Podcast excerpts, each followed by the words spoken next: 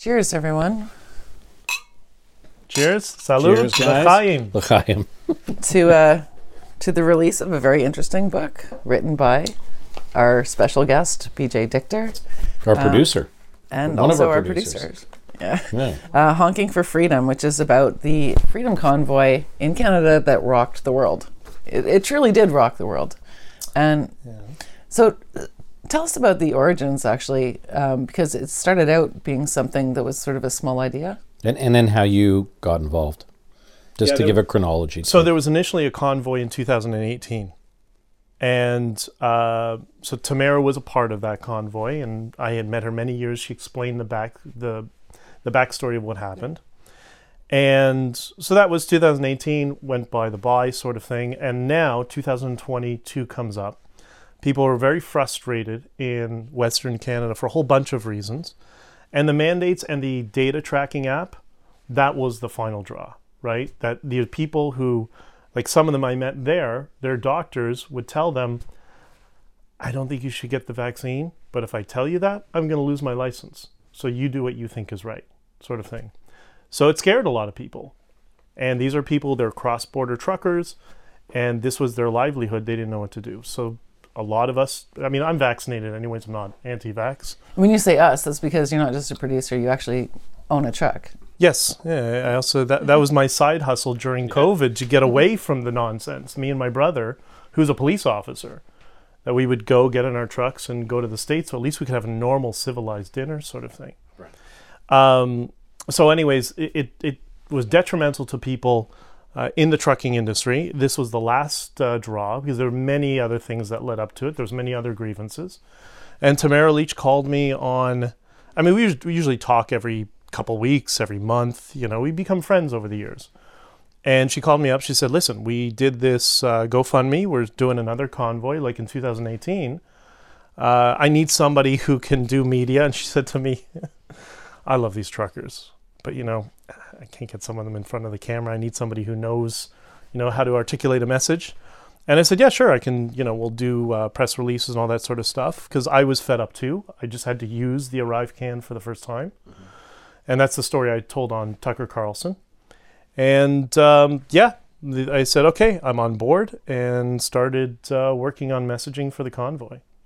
But it was like she she was contacting you because it just got it was growing exponentially. She was like they were getting way more donations, and ultimately, what was the the amount of donations was like ten million dollars, right? The total was 23 million and change. and the support was coming from All over the world. various various like like an array of segments of society, not just simply people who are truckers or more of this grassroots movement. There was people who were in law or who were accountants and others. So there was there was a broad base of support financially. It was hedge fund managers and it was working class people who work uh, in shipping and receiving. It was everybody was on It's board across the board. Yeah. because the um, the mandates, you know, aside from just being uh, you know the issue of compulsion or something like that, um, all of the shutdowns and everything, people were losing their livelihoods, their businesses. That's right. and there was no end in sight you know you know for the longest time i think and so it was i i, I always thought when i was watching the convoy going and all the people coming out to cheer them on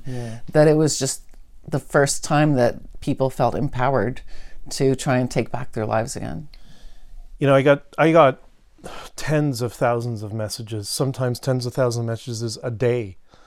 And I just couldn't keep up with the inflows. And I remember there was one day I got two identical messages from two women on Twitter. They were different accounts, different people.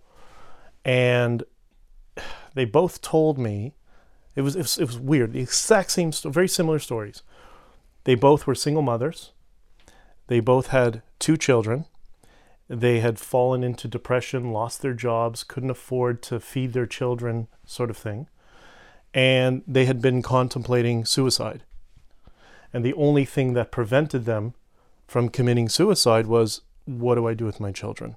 yeah And then they saw that there were this group of truckers that were going to stand up for us and say something and push back against what, in their opinion, had destroyed their lives. Mm-hmm. And they both said to me the same message Thank you for giving me hope. Had they lost their jobs due to the uh, lockdowns? They didn't specify. Okay. They didn't specify. I'm just curious what Yeah. Well, there was so much secondary damage done aside from the actual, you know, travesty of the deaths that were caused by the by the pandemic. Well, there's Because a that was massive a real con- there's a massive contraction of the economy, uh, derailment of many parts of our normal economic and social life. Plus, we saw how it impacted. Although there were deaths, there's also issues related to other health issues. You know, Yeah. the That's right. cessation of operations and testing and all sorts of other factors. Of course, I will say there was a lot of unknowns at that time. So, on both sides, I mean, there were people fearing what what we didn't know, which was harming people, and we happen to know in this office people who were more elderly who passed away from Yeah, it at was least a complications related to COVID. But but there was a point at that time where people were quite desperate to say, "Is there an end in sight to this?" and and I felt an underlying tension that their liberty and their rights and their ability to make a living are being taken away. Yeah, and I think you know we hear this argument from both sides who are yelling at each other that uh, oh you're just afraid to take a vaccine. Everybody had making was making their decisions based on fear. People were afraid to get sick and die, or people are afraid to get sick and die from a vaccine. Which is accurate? Who knows, right? But at the end of the day, it's not COVID that crushed people's businesses.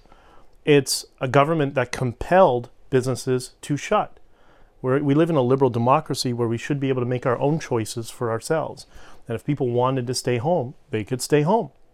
And they shouldn't be punished for that. Well, this brings me to uh, one of the things that I think was really interesting about the way you guys conducted the protests and um, some of the decisions made by yourself and, and other leaders, and that had to do with the media coverage. so, um, They're so, so, angry. part of the problem is that, like you know, the media would all be sort of in lockstep, and you know, this is this is the thing that we believe based on the science, and then next thing you know, it'd be something different or whatever. It's like it it was really difficult to know who to trust and who to believe, and then people were being silenced, and uh, The messaging on all ends yeah, was extremely challenging as a regular person trying to understand what the messaging was. It was difficult from all sides. But when you when you started this protest, you actually made a decision um, to exclude the legacy media from your press conferences. I put messages out that I banned the Toronto Star, I banned the CBC, I banned CTV, all of them from our press conferences intentionally. Because there's a couple of reasons. The first thing is if we had a press conference and we brought in legacy media, what are they going to do? They're going to show up with one of their large camera crews, two or three people. You've been in media scrums Yeah. before, you know how it works. They're going to take up a third of the floor I space. I almost got trampled by one once. Actually, Yeah, yeah. but You told me that story. They're going to take up half the floor space, and what are they going to do? They're going to call us names, and they're not going to listen to us. And then they're not gonna get, they're not going to get any views. So So, that- why would I do that? It doesn't make sense. Had that already been going on when you made that decision, though? Uh, no, no. I, I kind of knew ahead of time. The the Toronto Star actually put out a couple of what I would say are you know defamatory cartoons, calling us all Nazis. That's where this all started. This started from the the media, uh, that messaging. And once I saw it, I thought, okay, you're done, you're out. And I just started building a list of pecking order who's not available. And the other thing is, this was alternatives media, ti alternative media's time to shine, right? I've been in the space for a number of years. I know how it works. I know the players. I know the amount of penetration they have. And I figured, I put it out on a spreadsheet and I figured we could achieve, if this goes well, 100 million views in the first week. That's what I was going Well, for. and there's an interesting situation in Canada right now in which there was like media bailouts. So a lot of the legacy media, the mainstream media, have actually received government money, and um, this came up in in a Munk debate, um, the, the infamous Munk debates, a very very recent one where they were talking about the, the question was, um, can you trust the mainstream media, and. Uh, uh, for the proposition was Douglas Murray from the UK, a brilliant journalist, and Matt Taibbi, who used to be in, uh, used to work for Rolling Stone, I think, but he was grew up in the mainstream media, and now he's an independent journalist on Substack, and uh, they ended up persuading a huge, one of the biggest sways uh, of the audience votes from the beginning to the end. They pull them at the beginning and then they pull them at the end, and. Uh, convinced people that the mainstream media uh, they're not saying like like they said don't we're not saying don't read them. We're just saying don't trust them solely. Go and find other sources of information right? So um, one of the major issues they talked about was the coverage of the convoy the freedom convoy Yeah, and they they uh, they meant. I think Douglas mentioned me, which is I, I've been a fan of his for years. He's a treasure of the United of the United Kingdom, in my opinion. But you know, it, it harkens back. Like my whole idea to do this, it's it's not like a new phenomenon, new understanding. I remember I had this conversation with uh, Peter Kent uh, several years ago, and I asked him in a private conversation, like, what happened in the media? When did it turn sour?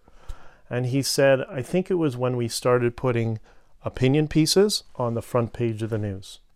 He said, that's when I knew we were going down the wrong direction. And this is just an evolution of that process. And that's why all you see is opinion journalism veiled as actual news, but there's no actual news behind it. Well, I want to hear from like from Joseph because you probably have a better understanding of how this process works.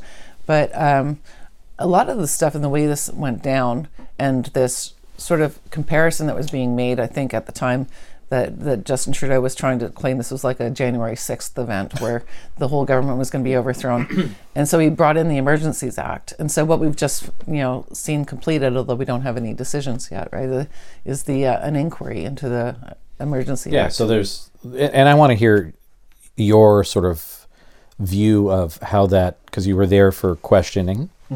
And uh, I'm, I'm curious as to what your view of the questioning was and, and the process. But look, I mean, it wasn't a January 6th event. There was no storming of Parliament. I, I remember saying something on Twitter about the aftermath with the charges against Marilich and the others, and some people getting quite irate against me, where I said, you know, there's nothing wrong necessarily with listening. There's nothing wrong with creating a dialogue um, because there is an undercurrent in Canada of people feeling that their rights have gone away. And then the Emergencies Act, um, what did that mean for Canadians as citizens um, when when when there's a protest going on, and and whether you take the position that there was, you know, honking at all hours, whether there was complete disruption in Ottawa, and I think the bridge situation was did have an economic impact. But how do you feel about such a draconian measure, which is really reserved for quite extraordinary situations? I mean, it hasn't been enacted in what five decades. So I mean, it's an extraordinary circumstance. We were in an extraordinary situation at that time, but you know, I'm curious about the questioning because at the core of what I want to get to is was it fair questioning? Was there a general understanding about what it means to use such an incredible strong power? What it is about taking liberty and and and um, freedom away from people when that act is is is used? I think freezing bank accounts was the most stunning of the actions. That, that's part of it. I mean, It's tell me as somebody had all my accounts frozen, not they, just they bank immediately accounts, everything. had accounts frozen from from not just people who were involved in organizing and participating, but also going after some donors, which is quite extraordinary. Without really any sort of a judicious basis, there's no judicious basis really uh, to do that. Um, and I remember saying, you know, money is going to be returned. You can't do that. But these are extraordinary measures against citizens of your own country. So when you went to, you know, this inquiry, and there's questioning going on, was there a general sense of something was wrong with the way this was handled from the government side, and whether you view certain things were well done with the protest or not well done or harmful necessarily in some ways? I'm curious about how this was unfolding up there actually during questioning because we're relying on media as to what was going on during this this inquiry. I'd like to know your firsthand view. So a couple of things. The first is, you know, the overall interesting thing about the Emergency Measures Act is, from my point of view, as somebody who is being the, who was there, Yeah. and saw that, you know, that tenor, that that vibe that I was trying to create with our messaging, that it was going to be a Grateful Dead concert. It was. It was. This was Canada's Woodstock moment. It was absolutely amazing to be there to see those truckers come from Ottawa, from Ottawa, from Quebec, and come up Parliament Hill and see uh, supporters and truckers from Alberta and start to hug each other. And they had signs, liberté and, and freedom, and they were all joking with each other and talking to each other through Google Translate. But finally, all that angst about the West versus Quebec, it was gone. That's political there was a nonsense. That's not leprechaun there too. Yeah, well, he, he was actually. I wrote about him in my Substack, I know, I saw that. That's- that's why- bjdichter.substack.com. Very fascinating story. He had everything frozen and his bank accounts all canceled. He didn't even have a truck on the premise, and it was a week after everybody left. So, Uh, Well, and quite- the, the name Leprechaun comes from a, a charity that he was running. That's right. Right. That's right. That it was like the, they called themselves the Leprechauns, and they were helping homeless people Yes. and things like that. yeah, there's there's a lot of that. He was he was I think he's one Very of the people interesting involved in the, the soup kitchen we built. Yeah. Um, so from my perspective, we got uh, Canada's for the Americans. Uh, Canada's version of martial law was enacted because there was a bunch of illegally parked trucks. That can't happen.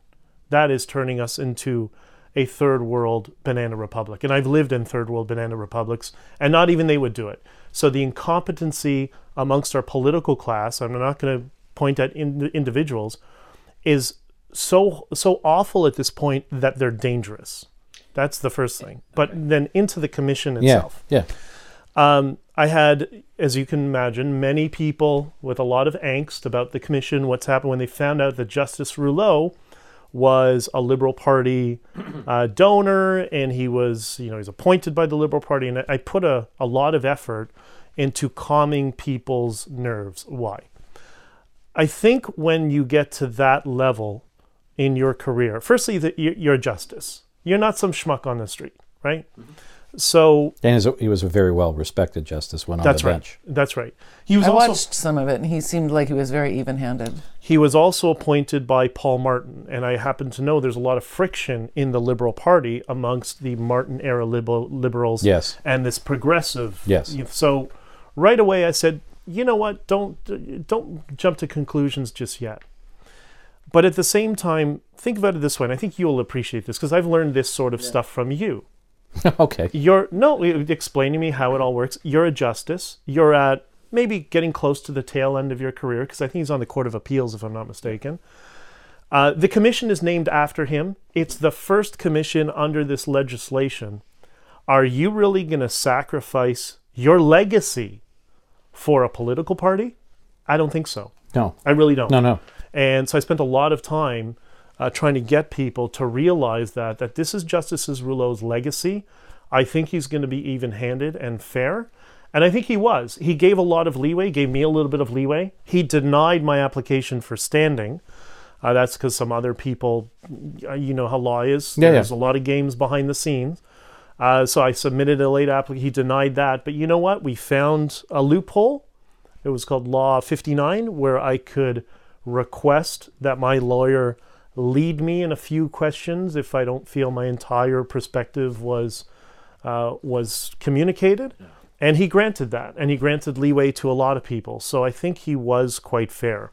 I think the problem was the whole apparatus was very, very politicized by the lawyers who are supposed to be representing Freedom Corp. One who tried to attack me, who technically, through a roundabout way, is my lawyer as a Freedom Corp member, which was crazy. Um, There are a lot of agendas at play. there were 20 people withstanding.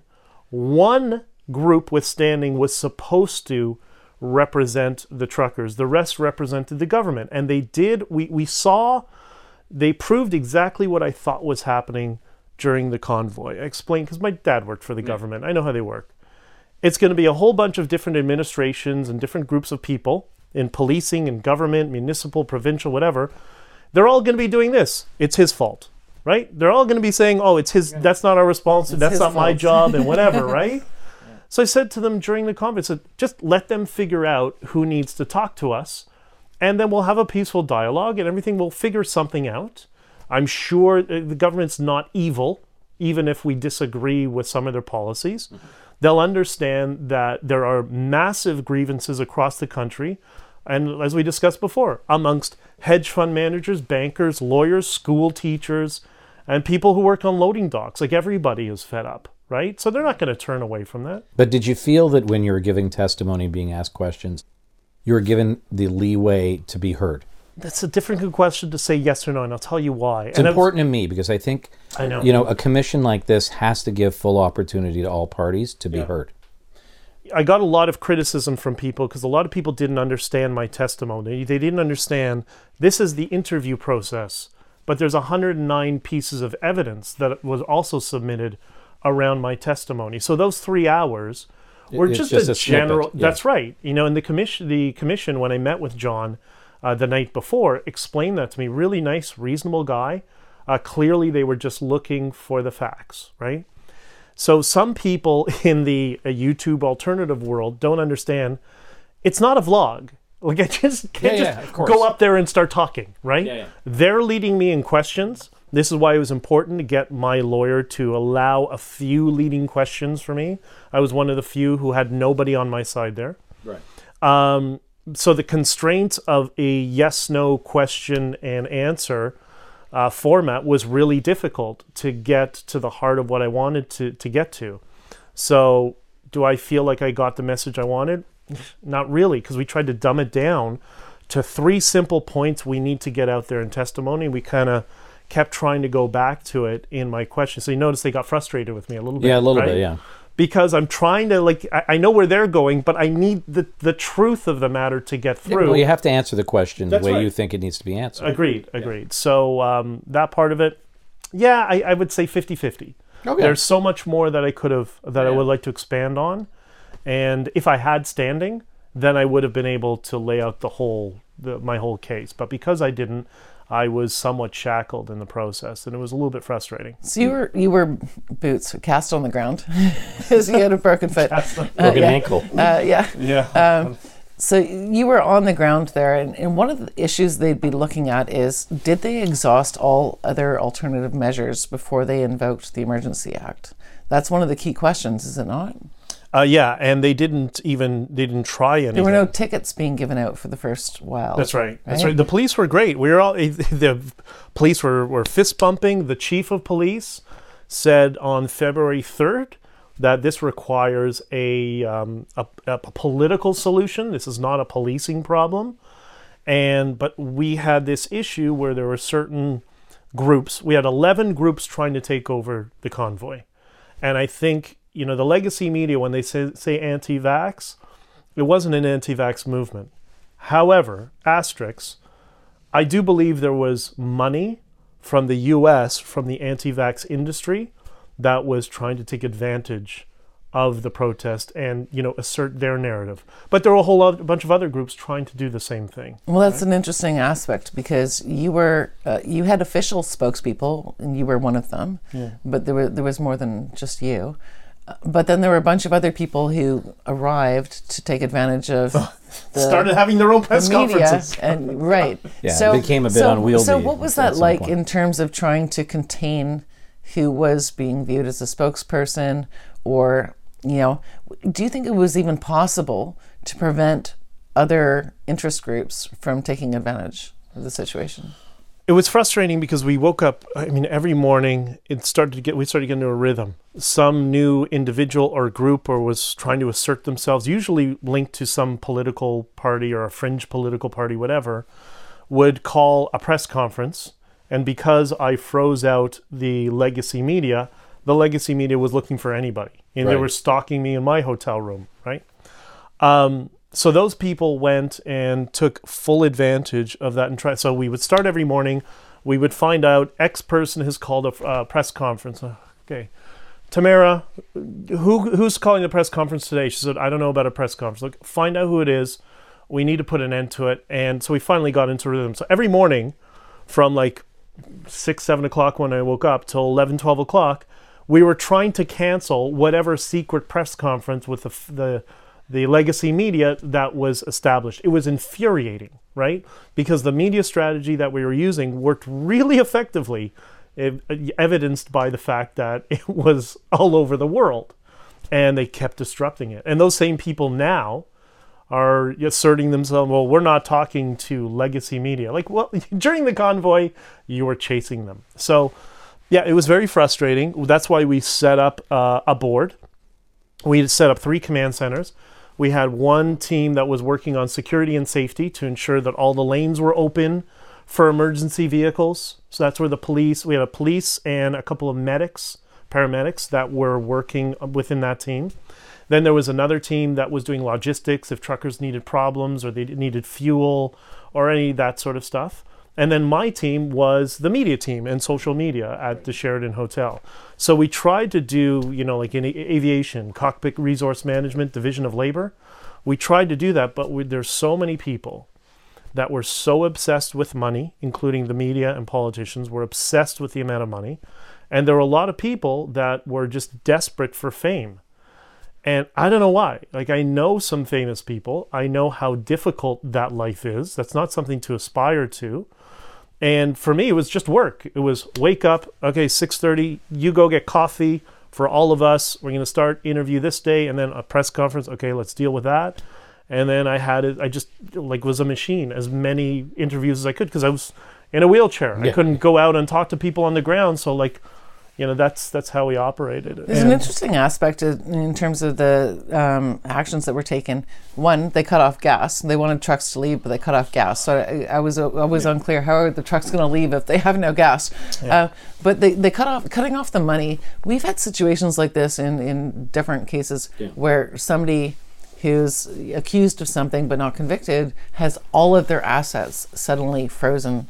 Taken Well, there's a couple So- aspects to it. So there's a, there's some types of offenses prior to a trial that people are charged with, where even if you don't have assets frozen. So typically in a in an enter, uh, an organized crime type of case, even if it's human trafficking or drug related, you can have assets frozen ahead of time. That's one thing.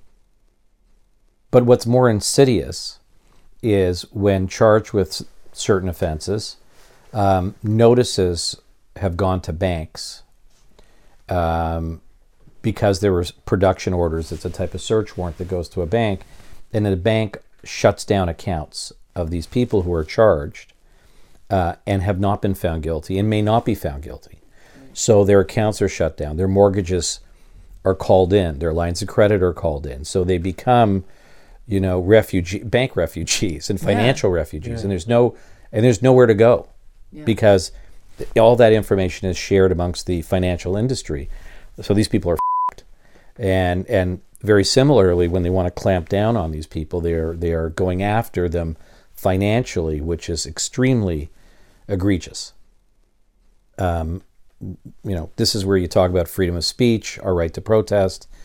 Well, it's almost like a- gonna- a right to life and away- liberty because if you freeze all of somebody's assets, you can't even feed yourself. Right, but I but couldn't it's get not- medicine for my ankle. Yeah, and, and and it's not so much as freezing; it's taking away. So you're co-opting the independent financial infrastructure to to um, do the bidding to some extent of government policy, and for what we face in criminal criminal law policy, which I find highly troubling, especially when you consider the presumption of innocence or what your constitutional rights are. That's something we don't hear talked they, about very much at all. they much actually have all. to bring applications in court in order to get access to some of those funds to pay for if it's lawyer frozen, fees. if it's frozen, to pay for lawyer fees. But you can't do anything about a bank shutting your line of credit Right. down, your mortgage, or your or your actual accounts. You can do nothing about that. Mm-hmm. So if banks shut you down, that's their right, and that's the end of it. And you know, just to add to the, you, you may not know this story. I think you do. I think we told told you this. When my accounts were frozen, and just so we're very clear, it was my bank accounts, corporate accounts, uh, lines of credit, credit cards, everything was frozen. And in one uh, case of one bank, I, my I just no longer existed. I went to log in, my IDs were no longer active, apparently. So, sometime in I can't remember if it was April, maybe. I was trying to figure out if I could actually wire you money just so you could eat. Well, you and I was just like, if I wire you money, am I gonna get my account's frozen? I was it was it was a scary time. Yeah, so they um, there were these parliamentary commissions that were hearings that were called, right? The subcommittees among parliamentarians and stuff, and it came. I was watching these, you know, on the side, you know, from the sidelines, waiting because what I did during the when my bank account was frozen is I think I might have CC'd you on You these emails. Yeah. I sent an email to my bank saying, why is my account frozen? Under what legislation, what law, whatever. And one bank responded. And people didn't understand. They thought I was attacking that bank. That was Scotiabank. I was trying to give them credit because at least they had a courtesy At least they wrote back. Yeah, That's right. absolutely. And what they did is they inferred, if you read between the lines, that it was the government. Now, I held on to that. Why? Because during these hearings, Yes. Chrystia Freeland made the statement of, "Oh well, we didn't force them. The banks did it on their own accord." And that's all like, "I'm gonna get you." Pulled out the email, called a journalist I know, said, "Let's do an article on my Substack." And the next thing I know is pick, picked up by Daily Wire and then Zero Hedge and Jordan Peterson and put it out there, and then all of a sudden, uh oh, and that narrative uh, stopped really quickly. Uh, but that's the insidious nature of some of these people. Yeah, that was a very bad narrative for the government to put out. I mean, it's, this was not the banks acting on their own right. accord. This That's was right. I, I didn't have a chance to watch all of the testimony, um, but uh, I did actually watch some of Trudeau's um, testimony and and in cross examination, he denied calling protesters misogynists Yep. and racists. I'm apparently a neo-Nazi Jew, but he seems to forget that. Yeah, I don't know. It was it was interesting. There, there was just so much at least stuff he going showed on. up. I mean, Yeah, you know, Doug. look- Doug is just as bad, right? Yeah, like I, I, you know, eh, I got to be honest. You know, I'm I'm no fan of our prime minister, but Mm-hmm. um, whether you like his politics or not, whether you like his answers or not, he showed up and he answered questions. Agreed. And you can tell when he was prepped. He, he was well prepped. He was well prepped. Yeah, because his messaging was on point for what he wanted to say. But he showed up and he answered questions. that's right. Wasn't And, there a uh, fight for documents though? Uh, redaction yeah, there was. Yeah, documents. there were redactions, but but he showed up to testify, and and our premier, um, you know, was successful on quashing the invitation to attend uh, on the basis of parliamentary privilege, and he succeeded. And, and I think it was the right decision by the court. I'm not so sure it was the right politically, because it would be nice to hear. And if you're in support of what Justin Trudeau did at the time, our prime minister, then come out and say it. And I think the public needs the transparency. Um, and and maybe questions could be, you know, li- there could be some negotiation, but at least he showed up. Well, knowing what I knew, know what was going on behind the scenes, and without getting into the details, that they, uh, that it's his administration that meddled with the convoy, uh, that he couldn't have showed up. Like you think his career is his political career is bad right now. If he had to testify, it would have been nuked at that point. Right? It just I think it's all politicians' careers right now are in trouble given I the agree. state of state of a lot of things, including There's a couple of bills that um, you know one one's been um, you know enacted now, and uh, there's another one still on the table that I, th- I think are kind of related to this uh, the issues that came up with the convoy and your rights to protest and all this other stuff, and also this cutting down on freedom of speech and the ability for people to communicate with each other and do things like organize a convoy. So, so one of the ones that um, that you know has, has been going on for a while, and it's not yet passed. Um, it was Bill C11, Online Streaming Act. This is a thing in Canada where they want to regulate under the you know CRTC, I think it is, um, that they want to be able to regulate people who are online streaming Yeah. Who are running YouTube channels, who are doing podcasts and things like that, that the content should be monitored and subject to rules that would apply to mainstream media and so on, right? Yeah. And um, so it's so serious, and, and, and, and this is important to talk about because um, when I went on YouTube just like a couple days ago, YouTube actually noticed I was from Canada and gave me a little pop up saying, Do you know about Bill C C11? And he, they actually have Google has, has put out some news content to inform people about it and how serious it is because they're saying it will change our ability to suggest content to you. So when we think about like China and how if you go to China, you can't actually find things you know on the internet in China because they have all these filters and so on. This is kind of the sense you know. Some people are saying it's not that bad, but um, you know, if this kind of legislation goes through, it would dramatically affect, I think, the ability to organize something. Like because First of all, and, and, and What's from a disinf- and from a, what's a producer standpoint, a media standpoint, who wants to get alternative messaging out, where you know you're offering another perspective.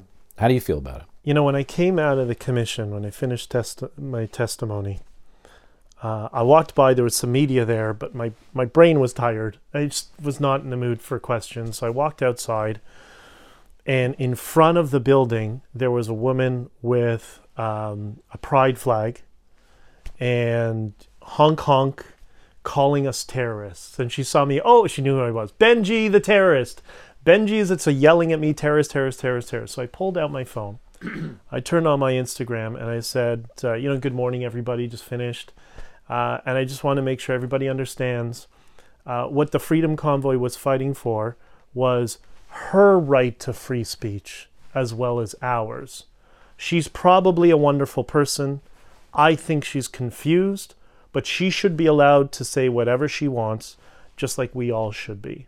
And I think that's very important. Now, I'm a free speech absolutist. I know you're not, but I'm you're not. close to I know. I am. But I- I'm close. I'm closer. I understand, Yeah. but I do understand your perspective. Like it, you know, it, it's it's a complicated issue. But It I'm. I'm on the Beca- because we're, side. we're because in my opinion we're at a dangerous stage of of our existence where we see certain type of speech to be really really insidious but i'll leave it at that I know, but and for me, it's like my free speech allows me to challenge that, right? And that's that's if, what if you have the forum But now we all have the forum because we have the internet. but some people will pay has the attention to forum. us and some people Well, won't we currently and, have the internet, but this is the. Well, and, this and, is and the this is the concern So, now yeah. is what, what what our ability will be to respond. So respond from what I understand, C C11 has already been massively picked apart in the Senate, and it was They're being sent very back. cautious about it, is my understanding. That's Yeah. right. So Thankfully, thankfully. let's not that I have a lot of faith in the political process, but let's do what we can and give them a chance.